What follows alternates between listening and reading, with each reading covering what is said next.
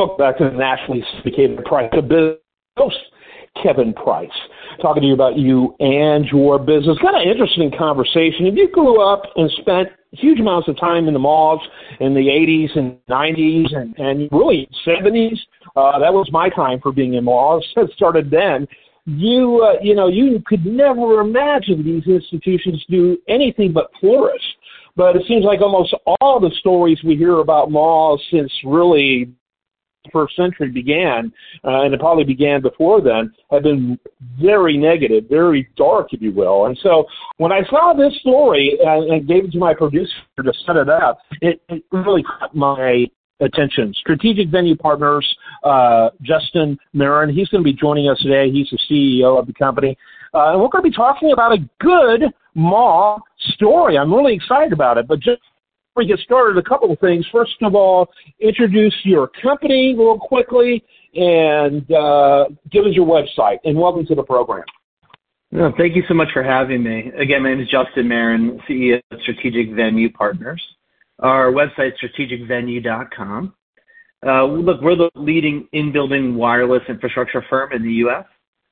We predominantly focus on healthcare, hospitality, and gaming, as well as retail, is what the topic of the conversation today with malls, where we build out in-building infrastructure such as DAS, which is distributed antenna systems, which make your cell phones work, public safety systems, which effectively police, fire, EMS, even federal agencies will use in these locations, and then a whole host of other types of wireless technologies, something called CBRS, which is a private cellular network.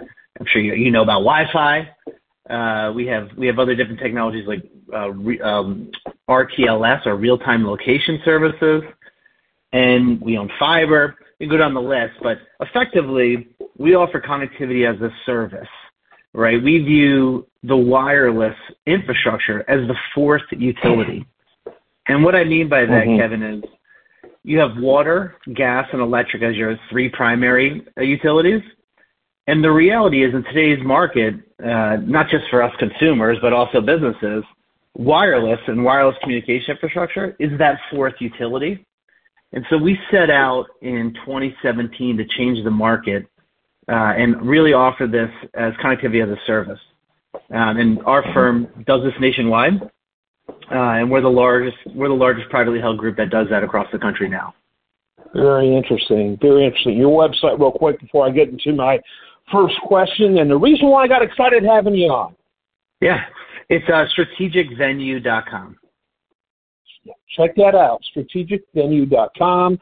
So again, I love malls. You know, I was like any typical teenager, born in the 60s and became a teenager in the 70s, and boy, by the time the 80s and 90s came along, it was almost an experience for teens to love and live in malls, it seemed like. And so to see their incredible decline, it's been rapid and all over the place. Malls that were at one time incredibly huge and bustling and could practically be open 24/7 are now on life support. And so to see this story popped on my radar screen, I thought it was phenomenal. And so I'm going to have a question. Be mindful we have a very limited time frame, and I do want to cover as many questions as possible. So brevity always helps, but I believe we can cover this pretty quickly and get our springboard going. Kind of give us the gist of the story that we're going to be focusing on, this mall we're going to be talking about. Absolutely. So just to take a step back, I'm sure you're familiar with Westfield. Westfield's one of the, in URW, that's their larger parent company. They're one of the larger mall owners, operators in the U.S. and world. Not as quite as big as Simon here in the U.S. And to your point, right, a lot of malls have been shrinking and closing down. And so Westfield has a very solid portfolio of malls. We have the exclusive right to own and develop all their wireless infrastructure across their entire portfolio. And they're cognizant of the fact that their consumers need, not just their consumers, but the operators and their tenants, need to have the proper connectivity throughout their malls. And we provide that service to them. Very good. So talk about how this has led to a resurgence of that mall, because I'm sure it's been like many other malls that have been struggling. Yeah, so it's interesting you talk about, listen, I was a kid of the 80s as well, right? We would go to the mall and we would hang out there all day, right? Your parents would drop you off and you'd go through different stores and meet your friends there, et cetera, and then use a payphone to have them come pick you up. And if you looked recently at just studies of the past year or so, how much online shopping has taken place, right? It's jumped to like nearly 50% of just holiday shopping, if you will. And so the thought was, well, malls are going to go away. And then if you got back a couple of years, right, you had COVID. And you have COVID hit, and COVID literally takes out the vast majority of malls in the U.S., right? So what we're already struggling really started getting underwater. And when we built out the first tranche of Westfield malls, it literally hit during COVID. And so if I may say this in a careful way, if you can take an international play and turn it into a positive, for us it was a positive, and I'll tell you why. Because we had this deadline to meet on the initial tranches before we get to Roseville. And we literally had a certain amount of time to build out a vast majority of their malls across the country, and it was going to be really tough to hit. COVID hits, the malls get closed down, and our crews actually worked through the day and through the night to build that up, right? And, of course, from a business perspective, you're thinking, hey, this is kind of, are these things going to make it, right? And sure enough, all of them opened up, and people still shop. People still like the experience. They still like to go there. I was just there last weekend at a mall, and, and it was packed. So as much as online shopping is here and will continue to go on, the retail shopping in person is still very much so in effect. And what that means is twofold. One, all of us are attached to our phones, right? I don't know your location right now, Kevin, but I'm in the Northeast. And so I'm talking to you over a wireless line. I don't even have a wire line anymore in my home, right? Forget about when you leave the house, right? And so parents and consumers stay connected vis-a-vis their wireless phones. And if you think about advertising, they have direct advertisements that can literally target your phone as you walk by certain stores to offer you discounts, right? And so retailers recognize that, and they want to have that type of connectivity to the people. And then fast forwarding to where we hit with Roseville, Roseville is interesting. Roseville came to us. They said, look, we want this new system. We want it done in order to get it done by Black Friday. And the reality is a system like this typically takes, call it, at a location like Roseville, right, typically takes around 12 to 16 weeks to build with the standard crew. We built this in 6 weeks. We added a significant amount of crews that worked longer hours, and we really project managed it. So as all the appropriate materials are showing up on site, we had our crews optimized and their time on site and got them building these systems up and running in the time frame we needed to happen. It's really a testament to my operations folks, my construction folks, and project managers. I mean, they really dialed this in and got this done in such a short time frame. And obviously, Westfield's extremely happy with us as well as the carriers. Right. Again, time is of the essence, so I appreciate your answers. I'm not going to be able to cover all I want to. We have. So please keep that in mind. Talk a little bit about the practical application of this. How does it look? How does this experience look that keeps them coming back? Sure. So, I mean, any consumer now wants connectivity, right? If you go to a mall and you don't have connectivity, there will be complaints to the mall owners and the retailers themselves. Our systems have connectivity throughout the mall and everywhere else.